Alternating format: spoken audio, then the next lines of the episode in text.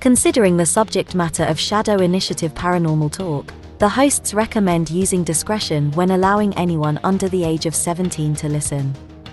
This program is specifically designed to be listened to by adults and therefore may be unsuitable for children under the age of 17.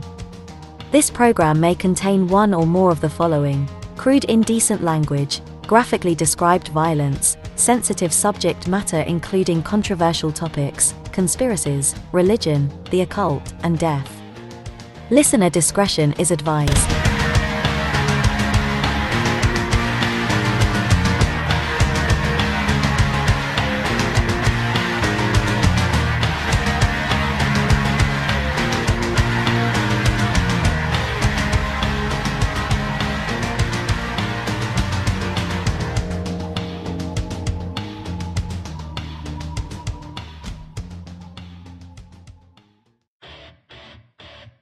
This episode of Shadow Initiative Paranormal Talk, Rick and Stephen discuss a recent ghost sighting at Rick's house. They talk about their favorite movies revolving around Halloween, a brand new creature of the week on the Mongolian death worm.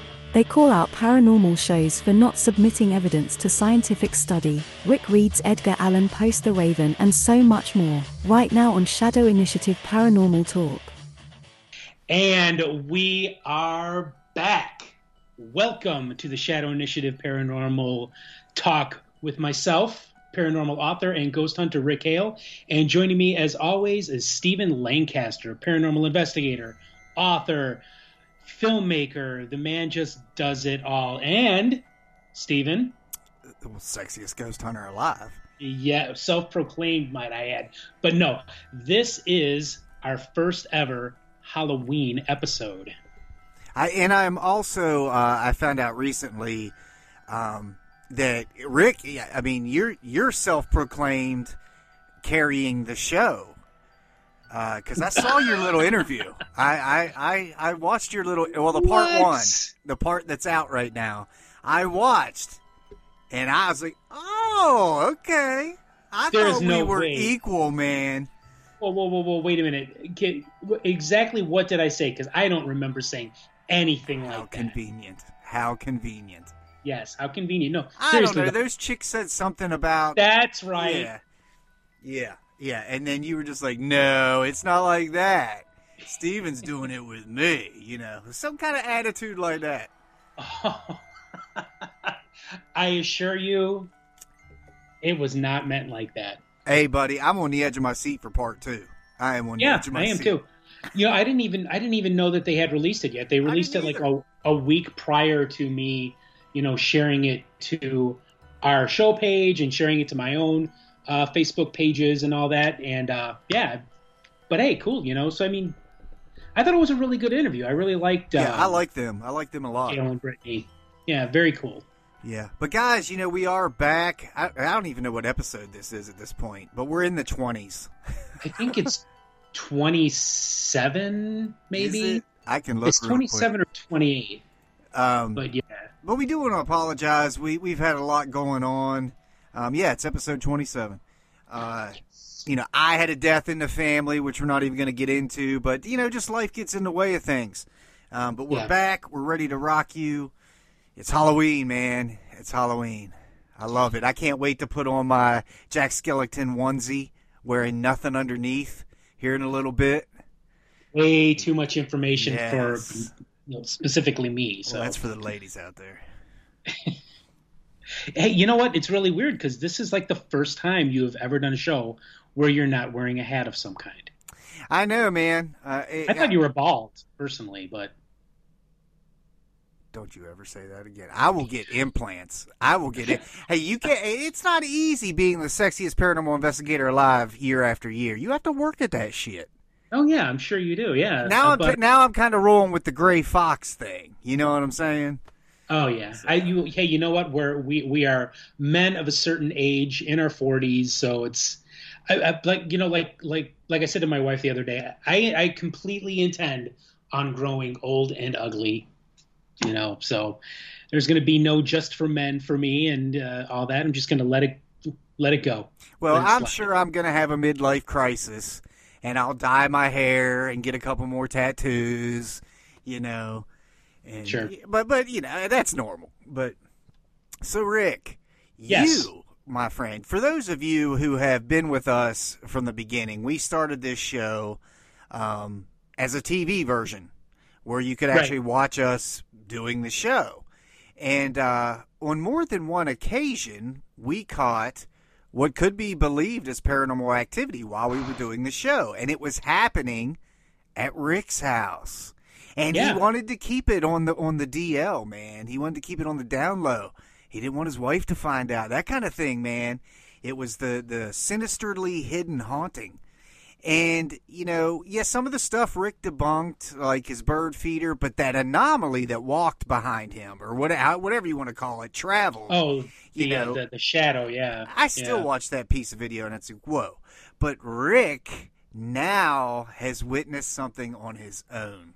Yes. Um, it was about two weeks ago. It was right after we had our last show. And um, so my wife gets up early for work every day. Um, I am, a, a, you know, a, a, apart from being a freelance writer and an author, I'm also a stay at home dad. And um, she gets up early in the morning, and uh, I just sort of lay in bed for a little bit waiting for our son, Theo, to get up.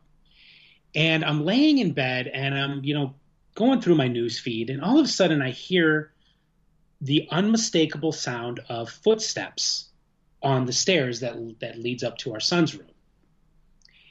And it's about 6:20 in the morning, and Theo doesn't normally get up till about 7, 7:15. Sometimes I have to wake him up. And but it's not unusual for him to be up before 6:30. So I hear the unmistakable sound of footsteps coming down the stairs, and not just the footsteps, but the squeaking on the stairs that comes with every, every single person that goes up and down those stairs. So I'm about to yell out, Hey, Theo, good morning. And all of a sudden, I see like this adult sized shadow just block out the light because from our bedroom, we can kind of see the kitchen. See, like this is the kitchen Mm-hmm. right here, and our bedroom is right over here. And I see this adult sized shadow block out the light from the kitchen. They look in the in the bedroom at me and then walk towards the front room. Now this is the first time I had ever seen anything like this before. And I thought to myself it's like who is that?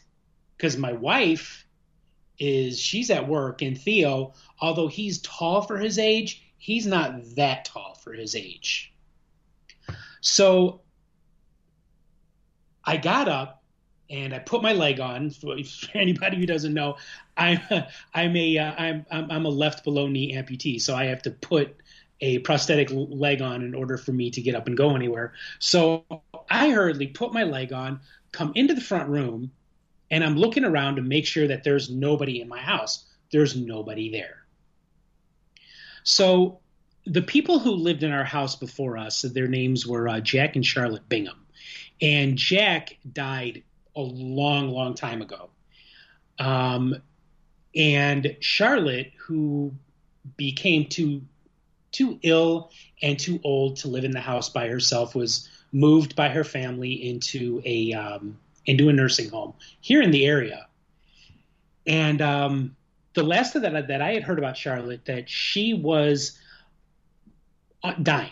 This was back in the summer. So I looked her up and I found her obituary, and she had died in August. So what I'm thinking is is that this was Charlotte, who was just sort of passing through to look at her house, make sure everything is good, and I haven't had anything since. Interesting. You said three things I want to touch base on. Okay. Number one, you said she died in August. Yeah. That immediately made me think, well, it's not August, it's October. Right. Uh, when I first started investigating the Brentwood Wine Bistro, that was back in like 2007. Mhm. And there was a, a particular night um, where the activity was just the best. It was the peak. It, you know, nothing's beat it. Okay. And out of sheer morbid curiosity, I decided to go back through the calendar years because you know dates and days change year after year. Sure. What was the 13th this year is not going to be the 13th next year. And Right. I come to find out that that very night, 30 some years ago, lined up exactly as the day the woman died in that house. Okay. Okay. And I don't think people think about that too often. They think, oh, she died on August 24th, 1974. Um, but you don't want to be there on August 24th, 2021. You want to be there on what day that actually would be mathematically. Right. Does that right. make sense?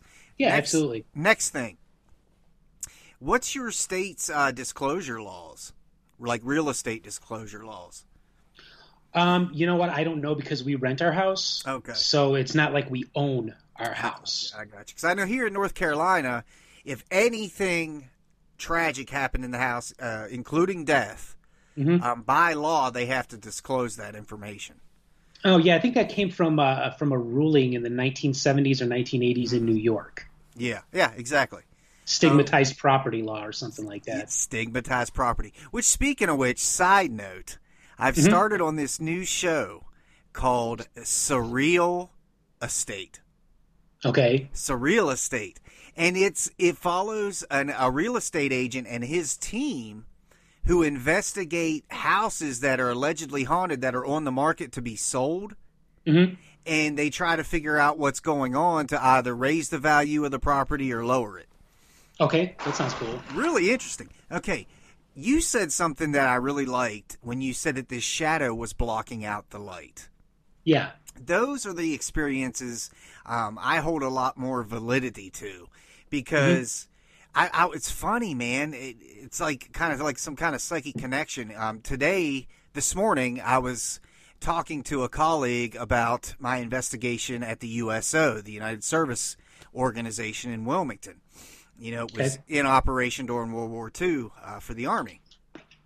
And I was telling him about being in the auditorium and seeing down in the audience what looked like a shadow. And I'm thinking it's just light tricks. You know what I mean? It's because it's not moving. Mhm. But then it moved and revealed Oh. revealed the exit sign that it was standing. Oh, cool. The light up exit sign. Yeah. So yeah. I didn't, e but that that just resonated with me because it's like that's when you know you've seen something when it is actually physically blocking light. Yeah, you see, and like I couldn't I couldn't tell if it was male or female, but I got the distinct impression that it was female. Because like I said, Jack has been dead for 20 years. Hmm. Like Jack, Jack Bingham's been gone for a long time. But, you know, the recent but this was within the last 2 months that Charlotte had passed. So what I'm hoping is, is you know, I, I wrote it down on Facebook and I put it on my page. We were like, well, you know, maybe you know she's going to stay in your house, and if she does, and if she's still here, she's more than welcome. But to be, but if from from an ethical and moral perspective, I hope that she has gone on to wherever so she can be back with her beloved Jack.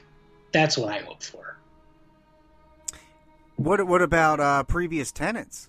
Do you know anything about previous tenants or anything that could have happened while they were renting the property? Uh, no, because actually we have come up very empty when it comes to finding anything um, before uh, Jack and Charlotte live here. Jack and Charlotte, I think, moved in in here sometime in the 60s or the 70s, and before then we have no idea. Like this, this house has been built upon and has changed numerous times since it was built in 1920.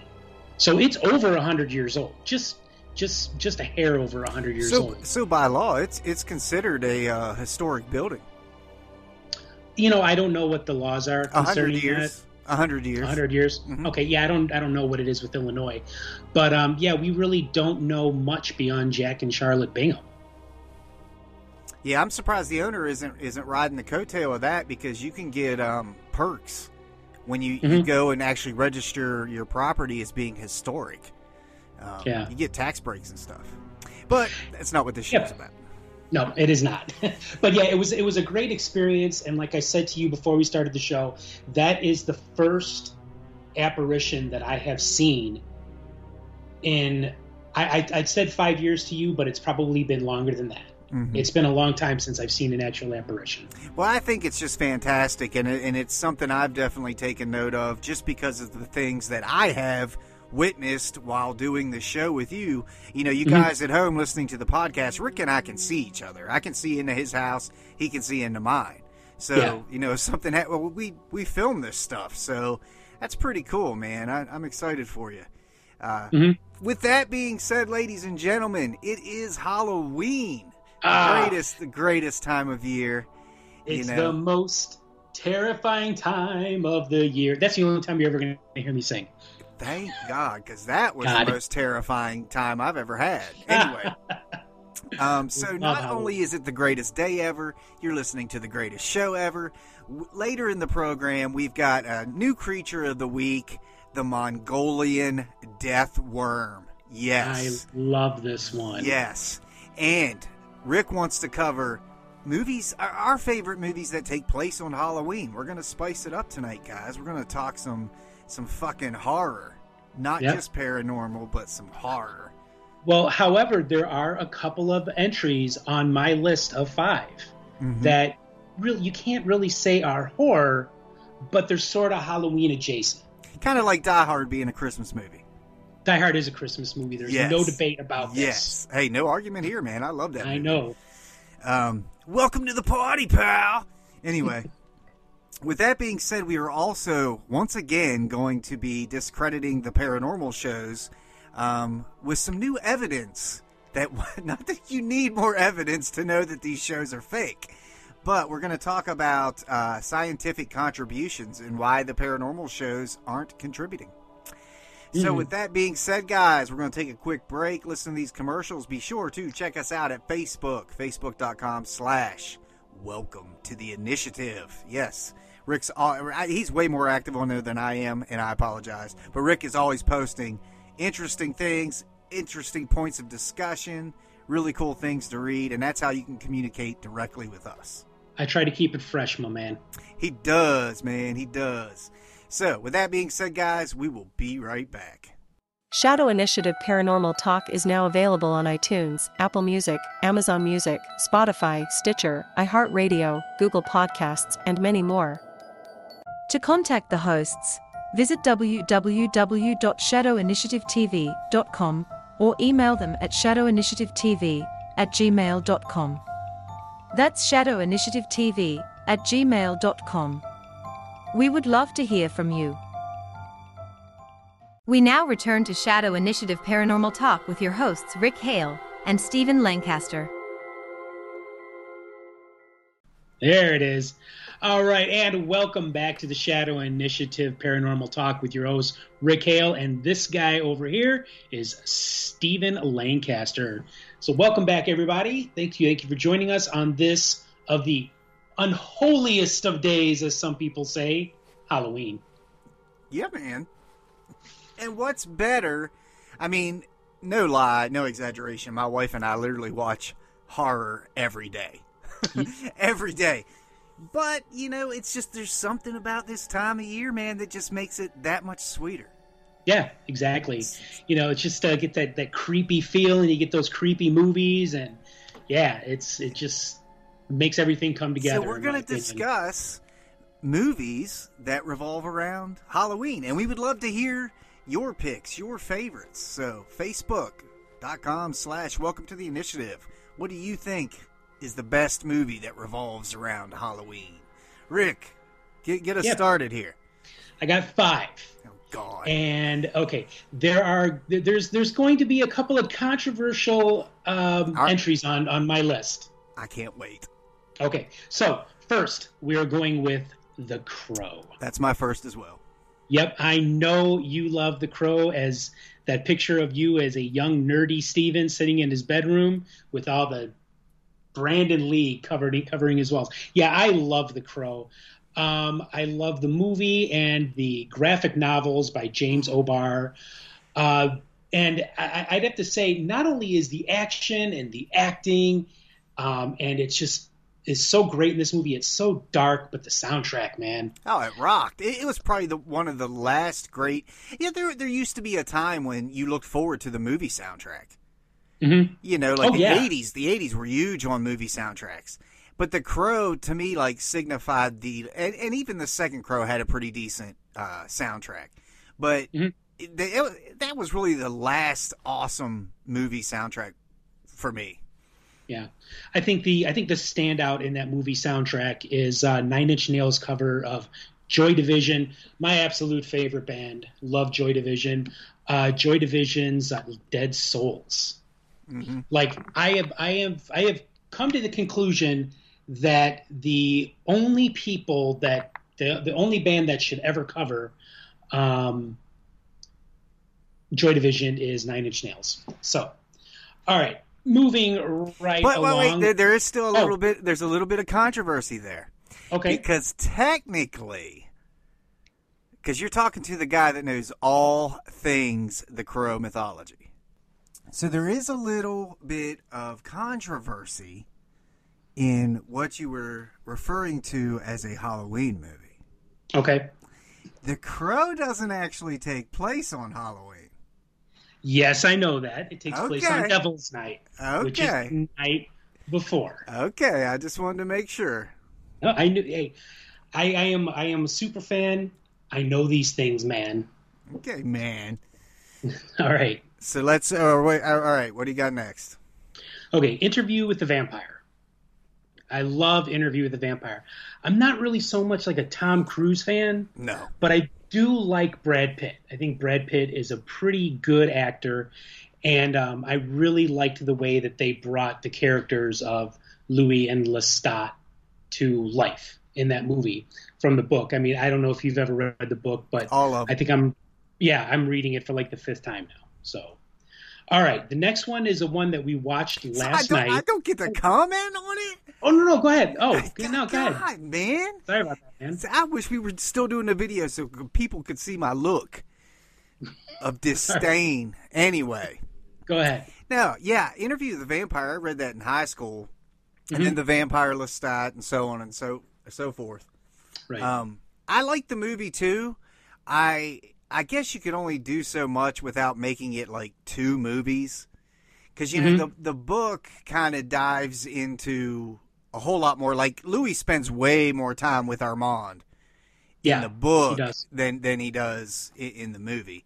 Um, Well, in the you know one of the things that they left out of the movie was uh, Louis and um, Claudia's travels in Eastern Europe mhm. and coming across those sort of like soulless, brainless, zombie-like vampires, and Mhm. you know, I mean, but you know, like like with any you know movie that comes from a book, they have to take out those kind of things in order to you know make it pal- palatable for right. you know average person who you know their attention span isn't that long. So Yeah. Okay. Now you can keep going. oh no, you know it's like they they, they have to take those kind of things out in order to make it flow. I guess you could say. Yeah. But it's a, it's a great movie. I, I love it too. Okay. Can Go I- on. can I- You can Okay, you can cool. proceed. okay, so this one we watched last night with my son, showed it to him for the first time. And um, this is one of those movies that no matter what I'm doing, I will drop anything that I'm doing to watch, and that is The Burbs. That's a fun movie.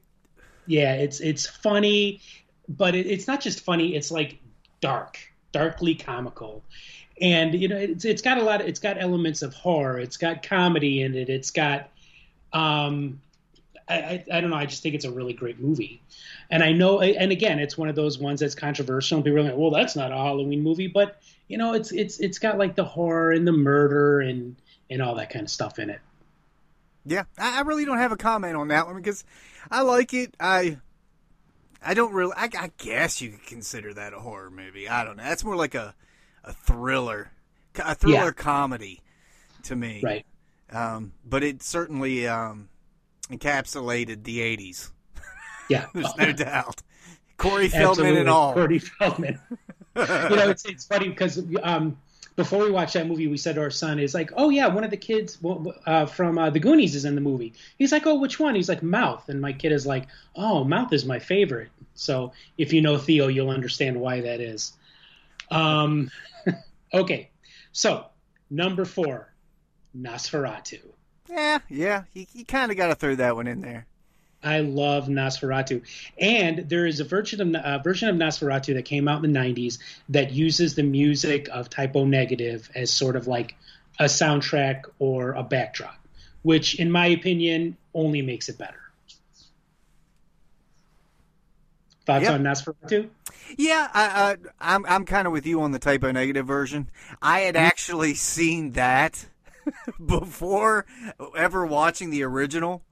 Oh, okay. It's, a, it's it's kind of like uh, the whole Wizard of Oz and Dark Side of the Moon, yeah, album thing. You know, so it, it's certainly uh, it, it that actually, believe it or not, the Type O Negative thing inspired uh, me and my good buddy Justin. Oh God, back in the day, him and I were really into making little short films and stuff, right. and we decided to start taking um, music that we liked and completely putting it to other music videos. Mm-hmm. Like, like for instance, we we took um, a song by the band Savatage, uh, right. which is kind of like symphonic metal, and put that over a uh, the Doors "L.A. Woman" video. and it worked. And it right? worked. Yeah. It was like way better. so it kind of well, Type Negative influenced us to like do that, like it kind of like um taken any country music video, mm-hmm. which, which, you know how country music has all these hot girls in it, right? So sure. the videos. So you take mm-hmm. any country music video and just throw a Motley Crue song over it. Bam, done. Oh yeah, I mean, well, that most country, most country rock these days is nothing but you know Motley Crue with a little twang to it. So proceed. Proceed. Moving right along. Last but certainly not least, the Rocky Horror Picture Show. I'm, I respect it, but I, I it's just not my bag, man. And it's yeah, it's, it's, it's not a musical thing because mm-hmm. there are musicals that I really like. Okay. You know, but uh, it, it's just I don't know that never jived with me. I've seen it numerous times. It's just I don't know. It's so stupid and so corny, but for me, it just works. Like Jim Curry, uh, I'm sorry, Tim Curry as Dr. Frank-N-Furter. I, I, will. I like anything that Tim Curry does. Yeah, he's um, a, a phenomenal actor. Yes, he is. And I mean, it's just it's just one of those movies that worked. But the thing is, is like you know, it's great and everything if you're watching it on your television. But man, I remember back in the '90s going to a um, going to the Music Box Theater in Chicago, where they would play that in October on late on Saturday nights, and it was just it, it was just such a party fun atmosphere. People throwing bread at each other when somebody mm-hmm. proposes toast. People, you know, doing the time warp. It was. It is just a fun movie, and it's not just a movie that, like I said, you have that you can watch. You have to experience it and partake. Fantastic. All right. now, yours. Okay, well, you covered my number one, okay. which, which is The Crow. The Crow. Um, that's one of those films that if it's on, I'm going to stop and watch it. I've got every version of it. I've got every piece of memorabilia that has ever come out. I have autographed shit from James O'Barr. I mean, that movie, uh, it just resonated with me. Mm-hmm. Um, on on all levels, as a musician, as as a, a guy who just loves film, the story, um, I was a fan of the comic in '89 before the film was even, you know, a thought, and right. uh, it broke my heart with Brandon Lee because that guy had mm. so much promise, so much talent, so much promise. It was endless potential that came that was came to an end. And uh, but anyway, so now now me, I I am an avid lover of horror, and my wife ac- actually hates this part, but I love B horror movies. Like, oh, B horror movies are the best. You know like what You know, like the Evil Dead's and, yeah. and Black Sheep and Thanksgiving and zombies. right. Poltergeist. I love that kind of shit, man. I, I just laugh my ass off. But since we're, you know, this is a serious show, um, It is I, I guess I, I would have. I'm. I, I think each one of these movies is a piece of me, is a piece of my personality, like The Crow. Um, the next one's Flatliners, yes, the original, yeah, the original. the original, right? Um, that that filmed here in Chicago, by the way. yeah, that resonated with me because hey, I love all things '80s movies, and, Sure. and that has something that I that has been something that I have literally studied and considered at one point. There there are colleagues of mine that will tell you we worked it down to having nurses that were going to be. I mean, we worked out every little to attempt to do the same thing they did in this movie. Okay, Um, long story short, we did not, but. Um, that movie's always kind of, uh, t- uh, and keeping it in the 80s, uh, Silver Bullet. the werewolf movie. I, that that is my favorite werewolf movie. Yes, I mean, it's it's got the late Corey Haim, Gary Busey. You know, it, it was just, it was the first of its kind, man. It, Mhm. it had the funny stuff too, but, I mean, we're talking a kid in a wheelchair having to battle a werewolf. Yeah, You know, that is all. I, I'm surprised that one hasn't been tapped and, and redone, but. Okay. well, I hope that they don't because I hate when they do that shit. But Now, all right, now more recently, I say more recently, um, but Sinister. Sinister really, really impressed me. I've Um, not seen it. I'm a big Ethan Hawke fan, first off, Okay, and he's an author in Mhm. in this movie, and what he writes about is um, basically true murder crime things. Well, he has bought a house where this horrific shit went down, but doesn't tell his wife and family the truth about the house. okay, And he moves in there because he's going to write about it. Well, it turns out that this house is tainted. It is sadistically haunted. The movie's called Sinister. It is fantastic.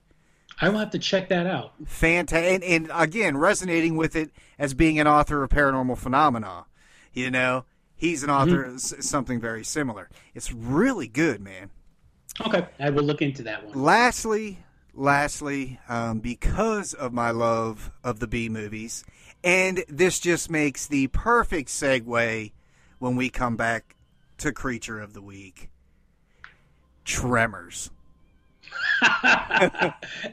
you know, and everything about that movie is remarkable. It it's is awesome. I love that movie. I love Tremors, and and if you guys at home have not seen um, Kevin Bacon, uh, now Tremors kind of derailed, you know, and went into all these straight to TV movies with Burt Gummer, and uh, Mhm.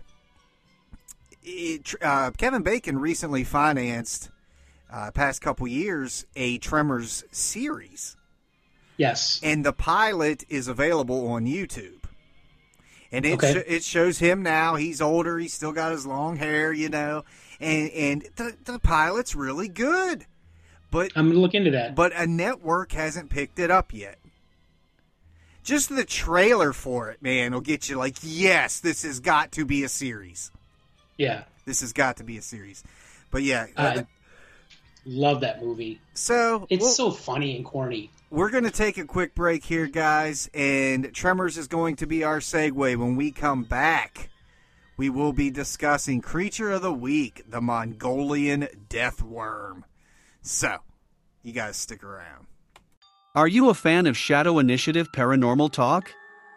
Leave the hosts a review and your thoughts on Amazon Music, Spotify, Apple Music, Ghana, JSM, or wherever you enjoy the show.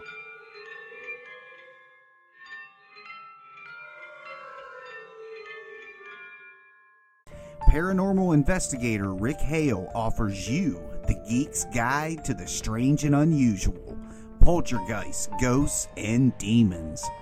Bullets, Booze, and Babes, the haunted history of Chicago and Illinois. And behold, shocking true tales of terror and some other spooky stuff. But if you're thirsty for more, I bring you true case files of a paranormal investigator and dark spirits, a man terrorized by the supernatural. But if you want to go even further, dive deep into the dark reality of haunted dolls. Check out my paranormal bestsellers Norman, the doll that needed to be locked away, and Norman 2, the true story of a possessed doll's revenge. Available at Amazon, Barnes & Noble, and wherever fine books are sold. We now return to Shadow Initiative Paranormal Talk with your hosts Rick Hale and Stephen Lancaster. All right, ladies and gentlemen, happy Halloween. Welcome back. You are with Rick Hale, ghost hunter, writer of paranormal phenomena, the thorn in my side. I can't call him sidekick. Sharp thorn in his side. Ego is just blowing up out there with all these Huge. interviews he's been getting recently. I knew it was going to get to him. I knew it was. I, I knew it. You know, it's it's a it's a fragile, desolate, tempting seductress. But anyway, uh, we are back. This is our Halloween special. We just talked some some of our favorite um, Halloween time movies. We also discussed Rick's haunt that we got to keep on the down low. We got to whisper it.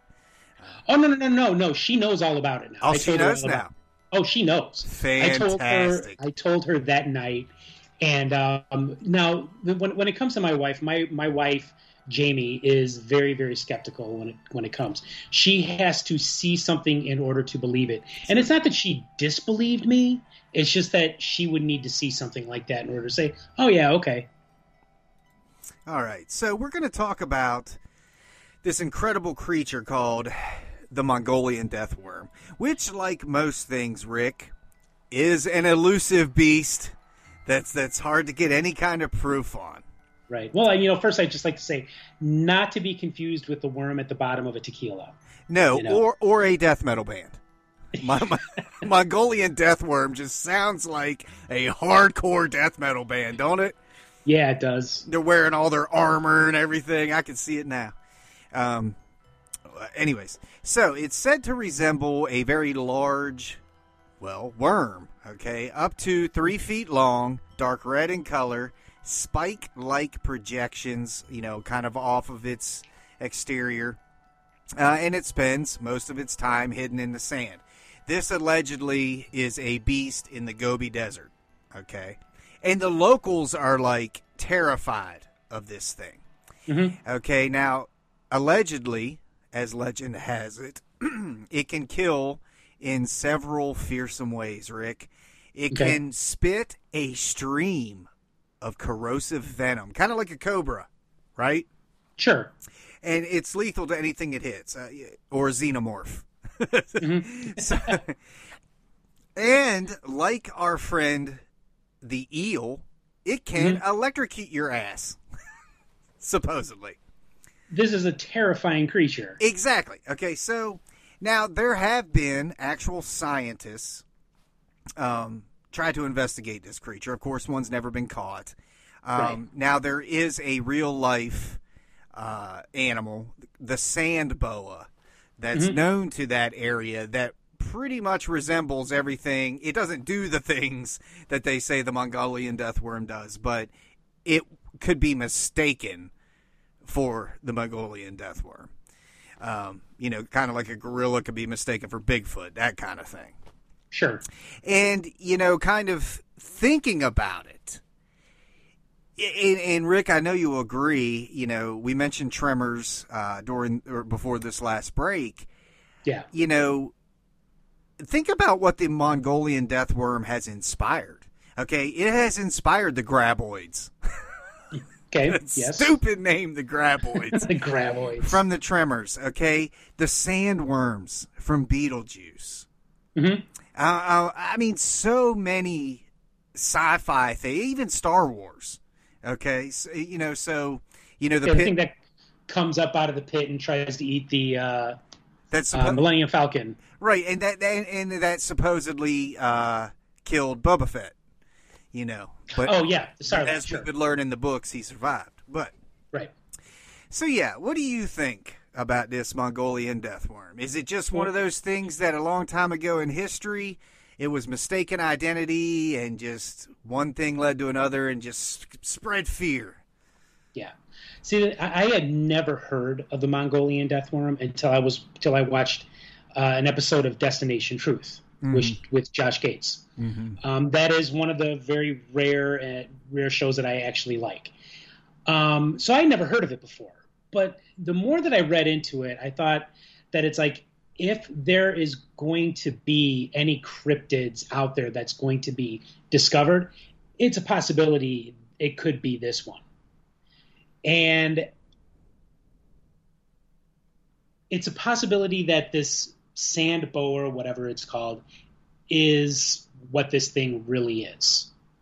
Mm-hmm. So it's like it's just it's one of those ones that that the jury is still out. I mean, could it exist? Sure. Um, but I'm not. I really don't know for sure because this one, like I said, this is this one is actually very new to me. So yeah. I haven't really put the uh, um, put the research into it that I probably should have. Well, I'm kind of with you, or at least with what I think you were insinuating. I, I think like the desert, these these areas that are uncharted, the areas of the ocean we have yet to even discover. Um, oh, sure. Places in the Arctic, you know. I think if there are things out there that are bizarre by our mm-hmm. definition, it's going to be in the in those type areas. Well, yeah, you got the Gobi Desert, which you know during the day can reach up to 150 degrees, and at night be 20 degrees below zero. Well, yeah, they call so it North it Carolina. Is, it is the it is one of the most inhospitable places on the planet, and what perfect place for something like that to hide? Exactly, if it does exist. Exactly.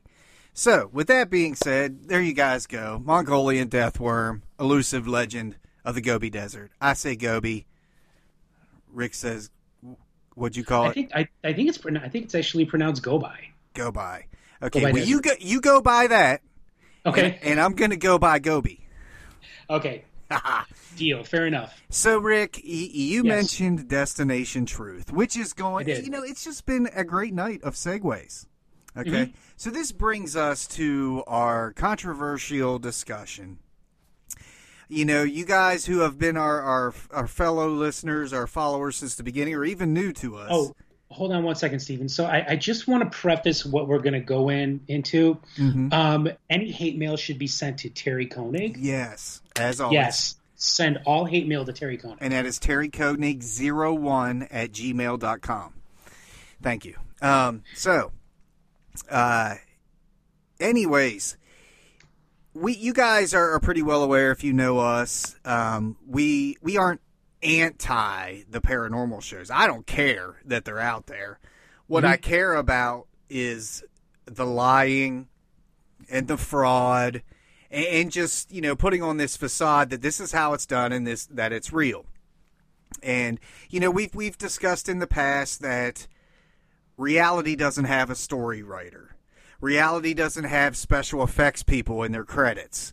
You know, right. there there are actual people who are employed on these shows to go into these locations and rig things to catch the the the cast off guard. So you get that authentic scare. Okay? The shows are fake. But the, but the one big question is and for those of you who watch these shows, um, there's nothing wrong with that. I, I, catch them every now and again for entertainment value. Yeah, my, and, my son my son likes to watch them. We watch them on Discovery Plus. And, and you know, just I'm, we're not going. I'm not going to um, slam something without being highly educated on it. So you know, I can't. I'm, I'm not going to say something on something I haven't looked at.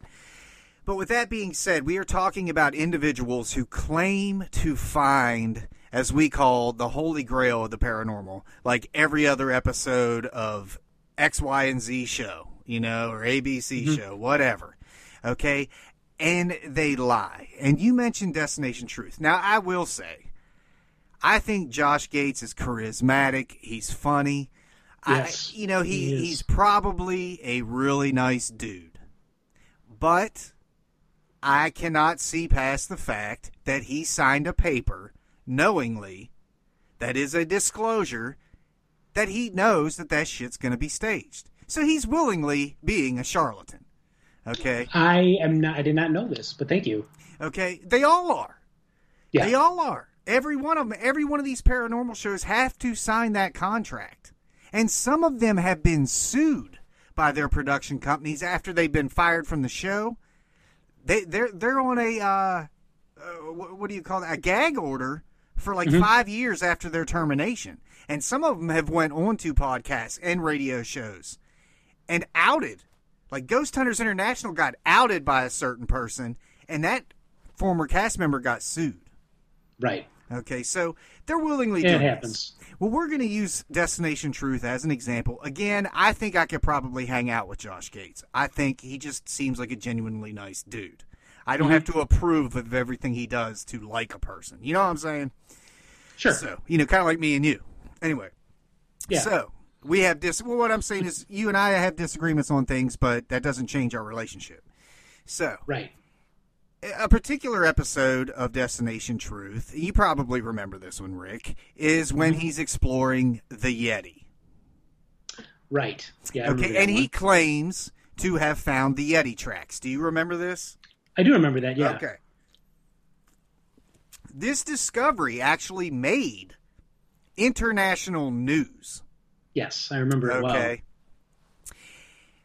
Per what was said by Josh Gates, the tracks were sent to the United States to be examined by top scientists.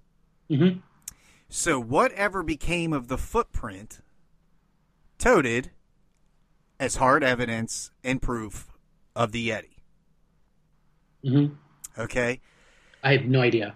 Nobody does. And you No. want to know why? Because what he said was a lie. Oh, that's The footprints are were never studied by scientists at the Smithsonian. It was a total fucking lie. It is the footprints are not the subject of scientific scrutiny.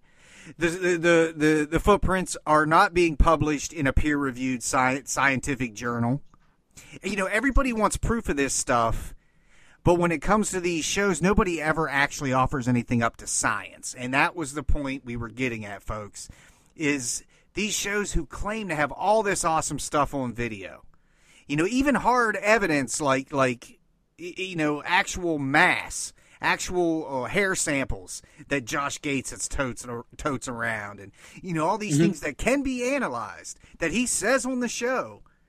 Smithsonian Smithsonian scientists are going to be examining this is not true.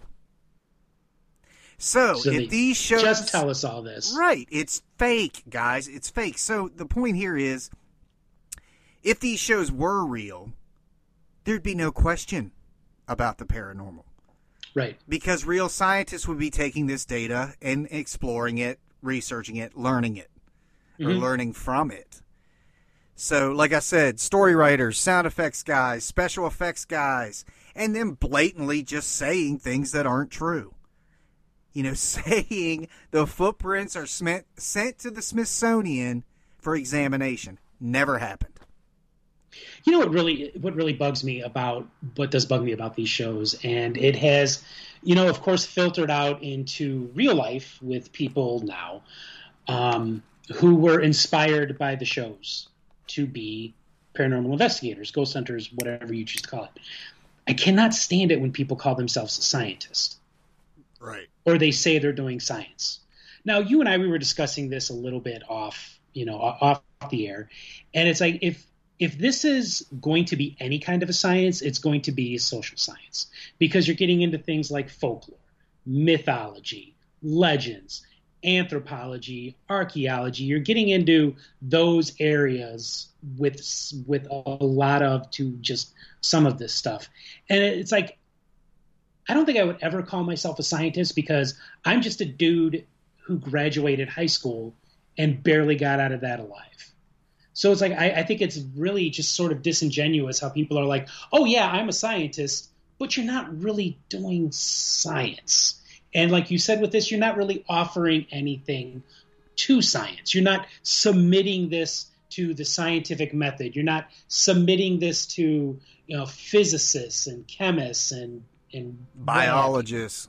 biologist exactly so it's like it if there's if there's one of the things that I that I really is a huge pet peeve of mine is when people misrepresent themselves. Mm-hmm.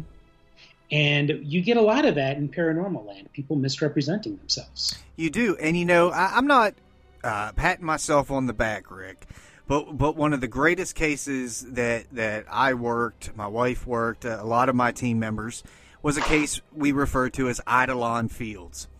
And um, it, it's it's what it, it's one of those ones that is evil by every definition, which is very very rare. And Okay. we had f- discovered a skeleton of a, what looked to be some kind of canine. But when we referenced everything, um, you know, go, uh, doing research on the web, you know, diff- different kinds of cane, you know, we could not find a match. The closest thing we could actually come to was a hyena, which obviously would be You don't really get around here, yeah. Right. Okay. So that skeleton was sent to an anthropologist at NC State by the name of Ann Ross to examine. Okay. That is contributing something to scientific study. Now Right. she came back with she couldn't identify the exact you know the exact species of canine. All she could agree with was it was some kind of canine, but she couldn't mm-hmm. pinpoint exactly which one. That is submitting paranormal evidence to science.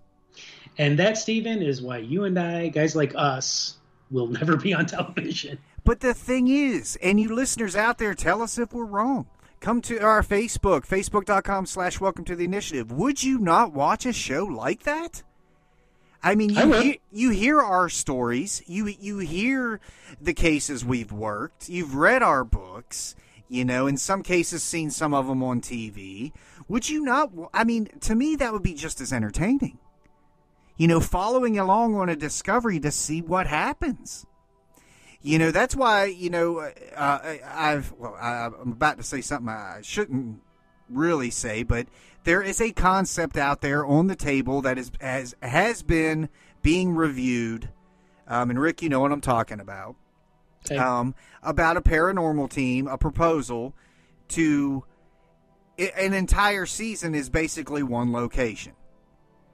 To I like that idea. yeah, and you you and I know that there's a certain production company looking at this idea. Um, but COVID and stuff, you know, it's kind of we're just taking things as it comes. You know, that's how you show people how it's done. It's not in and out in one night. They're at the same location for an entire season, so you look forward to each episode. Like, what are they going to find this time? What are they going to depro- uh, disprove the next episode? You know, you get to follow along that whole time on the actual. Pro- Who did they send this piece of evidence to? You know what what what guy did they send this to? What doctor did they send this to? You know that would be cool to me and Yeah, I- interesting. I, would, I would love to see that. I would, I would, I, I, I would watch that. I would sit down and watch that every every week. Well, there you go, guys. Yet another reason, if you don't know already, why these shows are not real. So, with that being said, we're going to take our final break. We're going to come back and do what we always do. So, you guys just stick around. Do you have proof of the paranormal? Want to see your story and evidence showcased on our show? Email Shadow Initiative TV at gmail.com with questions, comments, your paranormal stories, evidence of the paranormal, or just anything you'd like to see on our show. Your story and evidence may appear on Shadow Initiative Paranormal TV. That's Shadow Initiative TV at gmail.com. You are listening to Shadow Initiative Paranormal Talk with authors and ghost hunters Stephen Lancaster and Rick Hale. She's alive. Alive.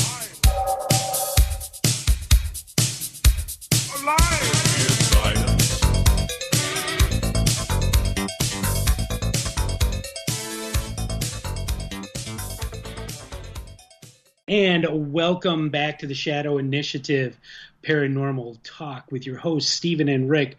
So, hey, Stephen, you know, on most shows I do, you know, a, a Ghost Watch, which is something that I have written myself, um, and I base on the work of um, Peter Underwood and his original BBC show called Ghost Watch.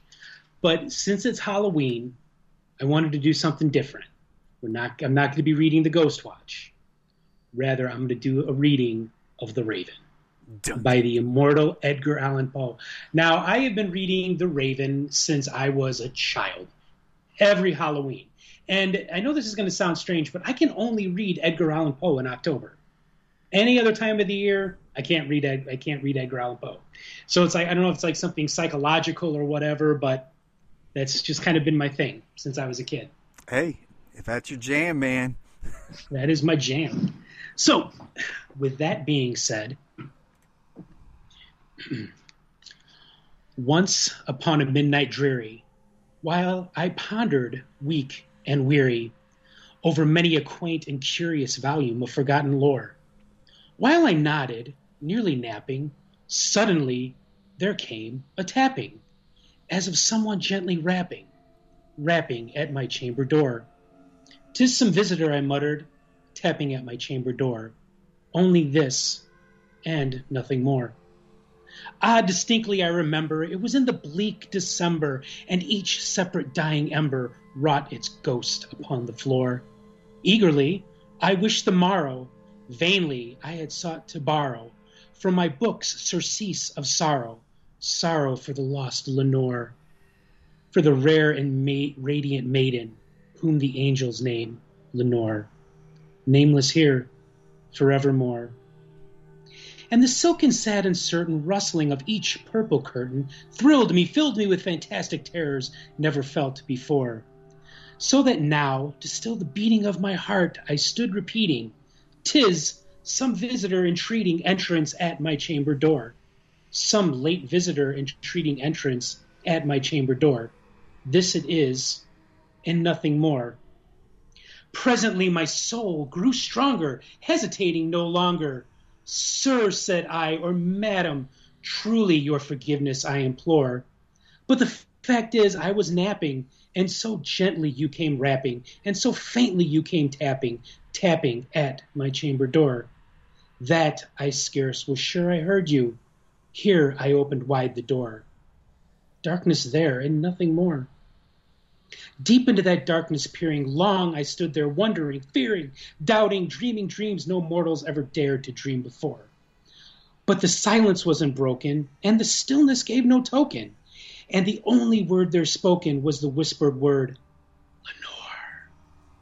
This I whispered, and an echo murmured back the word, Lenore. Merely this, and nothing more. Back into the chamber turning, all my soul within me burning. Soon again I heard a tapping, something louder than before. Surely, said I, surely that is something at my window lattice. Let me see then what the reed it is, and the mystery explore. Let my heart be still a moment, and this mystery explore. Tis the wind, and nothing more.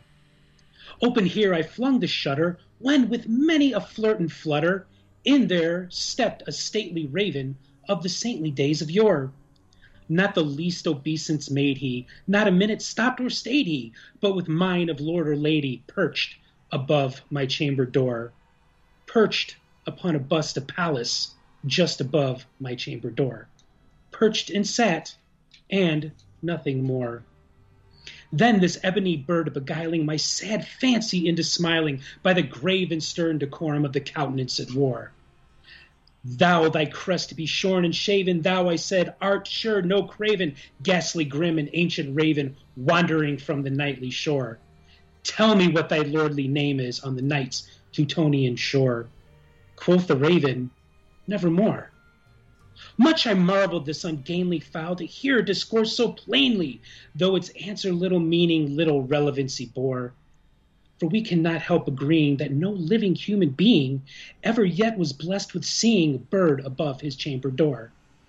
Bird or beast upon the sculptured bust above his chamber door, with such a name as nevermore. But the raven sitting lonely on that placid bust spoke only that one word as if his soul in that one word he did outpour.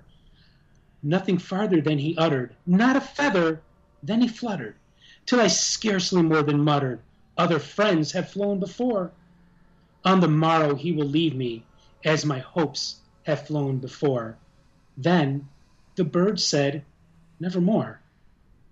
Startled at the stillness broken, my reply so aptly spoken, doubtless said I, what it utters is its only stock in store. Caught from some unhappy master, whom unmerciful disaster followed fast and followed faster, till his songs one burden bore, till the dirges of his hope that melancholy burden bore, of never, nevermore. But then the raven still beguiling all my sad soul into smiling. Straight I wheeled a cushioned seat in front of bird and bust and door. Then upon the velvet sinking, I betook myself to linking fancy unto fancy, thinking what this ominous bird of yore, what this grim, ungainly, ghastly, gaunt, and ominous bird of yore meant in croaking, nevermore. This I sat engaged in guessing, but no syllable expressing to the fowl whose fiery eyes now burned into my bosom's core. This and more I sat divining, with my head at least reclining on the cushion's velvet lining that the lamplight gloated o'er, but whose velvet violet lining with the lamplight gloating o'er. She shall press, ah, nevermore. Then methought of the air grew denser, perfumed with an unseen censer, swung by seraphim whose footfalls tinkled on the tufted floor. Wretch, I cried, thy God hath lent thee, by these angels he hath sent thee, respite, respite, and nepenthe from thy memories of Lenore. Quaff, oh, quaff this kind nepenthe, and forget this lost Lenore. Quoth the raven, nevermore. Prophet, said I, thing of evil, bird still if bird or devil, whether tempter sent or whether tempest tossed thee here ashore, desolate yet all undaunted, on this desert land enchanted, on this home by horror haunted, tell me truly, I implore. Is there, is there balm in Gilead? Tell me, tell me, I implore. Quoth the raven, nevermore. Prophet, said I, thing of evil, prophet still, if bird or devil, by that heaven that bends above us, by that God we both adore, tell this soul with sorrow laden, if within the distant Aidenn it shall clasp a sainted maiden, whom the name angels named Lenore, clasp a rare and radiant maiden, whom the angels name Lenore. Quoth the raven, nevermore. Be that word or sign of parting, burned or fiend, I shrieked upstarting. Get thee back into the tempest and the night's Plutonian shore. Leave no black plume as a token of that lie thou soul hath spoken. Leave my loneliness unbroken. Quit the bust above my door. Take thy beak from out my heart, and take thy form from off my door. Quoth the raven, nevermore. And the raven never flitting, still is sitting, still is sitting on the pallid bust of Pallas just above my chamber door. And his eyes have all the seeming of a demon's that is dreaming, and the lamplight o'er him streaming through his shadow on the floor. And my soul from out that sha- shadow that lies floating on the floor shall be lifted nevermore. I thought you were gonna like bust out in song there for a minute, man.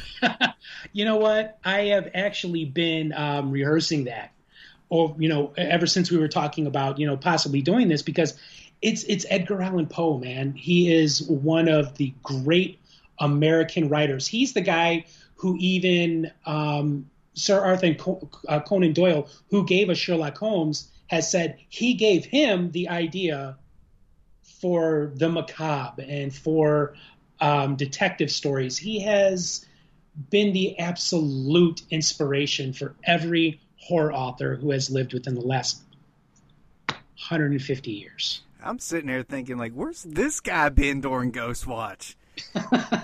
Golly, it's like I, It, I- it was like a, deserves it, man. it's like a damn audition.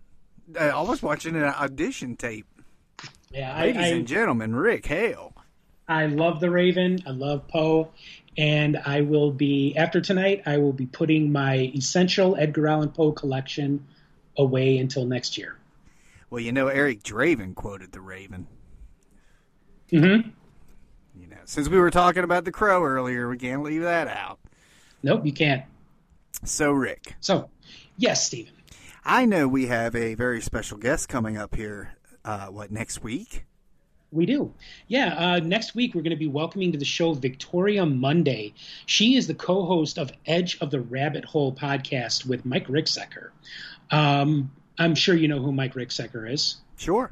Yeah, I mean, the guy's everywhere with all of his books and everything. But you know what? Victoria Monday, she deserves her moment in the sun as well. And she is a great co host, and she's a super nice person. She's also the founder of Wildwood Paranormal and the Paranormal Perfect Storm. So we're going to be talking to her next week about her adventures in ghost hunting as well as uh, doing their own podcast.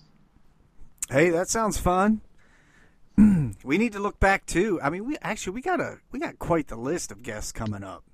We do, It's going to yeah. be a, be a good season. We do, yeah. We're and and uh, we just had uh, May Maeve Mm-hmm. uh, Ibanez on, and she was talking about her work uh, on um, with working with um, um, oh my God, what is his name? All Tony sudden? Caldwell. Yeah, we're going to be talking to no, not Tony Caldwell, but um, Oh Kane Hodder. Thank you. I know, God.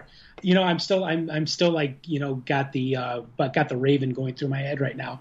But yeah, her, her, her work with Kane Hodder on the documentary. So now we're going to be talking to the gentleman who made that documentary, Tony Cadwell. And he's going to be telling us all about his work as a paranormal investigator, as well as working, and as well as being a paranormal filmmaker. And we have him the following week after we talk to Victoria. Oh, and I can't wait. You know, because I, I, I saw his, his little Facebook page the other day. He's out filming another documentary. Yeah. And Yeah, I'm, I'm thinking, it works. man, man, Tony, wait till you get a load of me and Rick. That, that's what I was thinking. It's like, you're, getting- we're a documentary in ourselves. Oh my God! Could you imagine? I I, I, I, fear and would feel dread for the person that would have to follow you. And you know what, Tony? This is how I'm going to pitch it. Like, look, dude, it's low budget. You know what? It's not even no budget. It's it's a no budget. You know, just tell us where to be, man.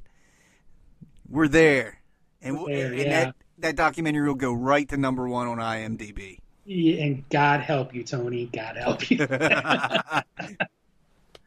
So, with that being said, it's been a fun, fun return back to the show. Um, yeah, so we got a guest next week, and then I think after that another guest too. I- yeah, we'll be talking to Tony. yeah. So I got to start getting some guests. You know, ever ever since Rick has like taken claim to like being the star of the show, he's like, I, you know what? I, a- I have these great, like, broad, muscular shoulders, and I need it, man, because I am carrying this show, oh, just carrying it, and it takes a lot of effort. believe me. For me, it takes a lot of pills. No, you know what, dude? I will I will tell anybody and everybody that when it comes to the production of this show, that you are the mastermind behind it. There's no digging out. There's no digging out. There's no digging out. Just what's been said. We're just it, it all things heal in time, right? All Wait, no, well, hold on a second. I, I, I don't I don't even know exactly what it is you're talking about. It's okay. The world does because it is out there. It is recorded.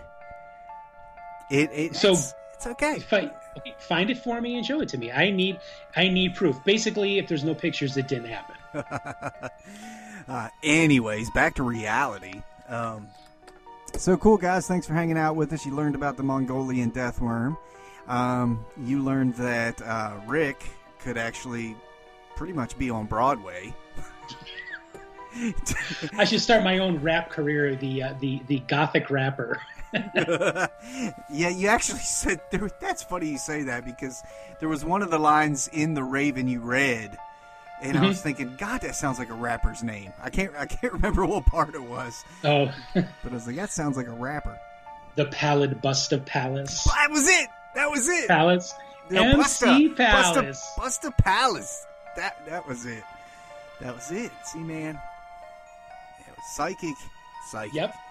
We got it going on. So with that, uh, with that being said, guys, thanks for hanging out with us again. Um, you can check us out on iTunes, Apple Music, Amazon Music, Spotify. Um, over in India, Gaana, that is some huge network over there that apparently we are too. I don't know why, but thank you guys over there in India. We appreciate it. We are the uh, cheap trick of the paranormal Yes, world, and of course- other countries. of course, right on Facebook.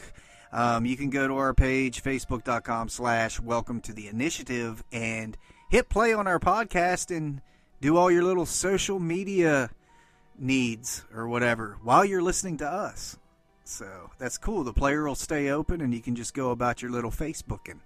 Yeah, you could do Facebook. You could be uh, cleaning your house, you know, taking care of your kids, or you know, whatever. But just please, whatever you do, give us a listen. And what would be incredibly helpful if you could do when you would whatever wherever you listen to us at, leave a review because we want to know what you think. We want to know is there something that we could do better? Is there something that we're doing that's great? Or is there something that you want to see more of, less of?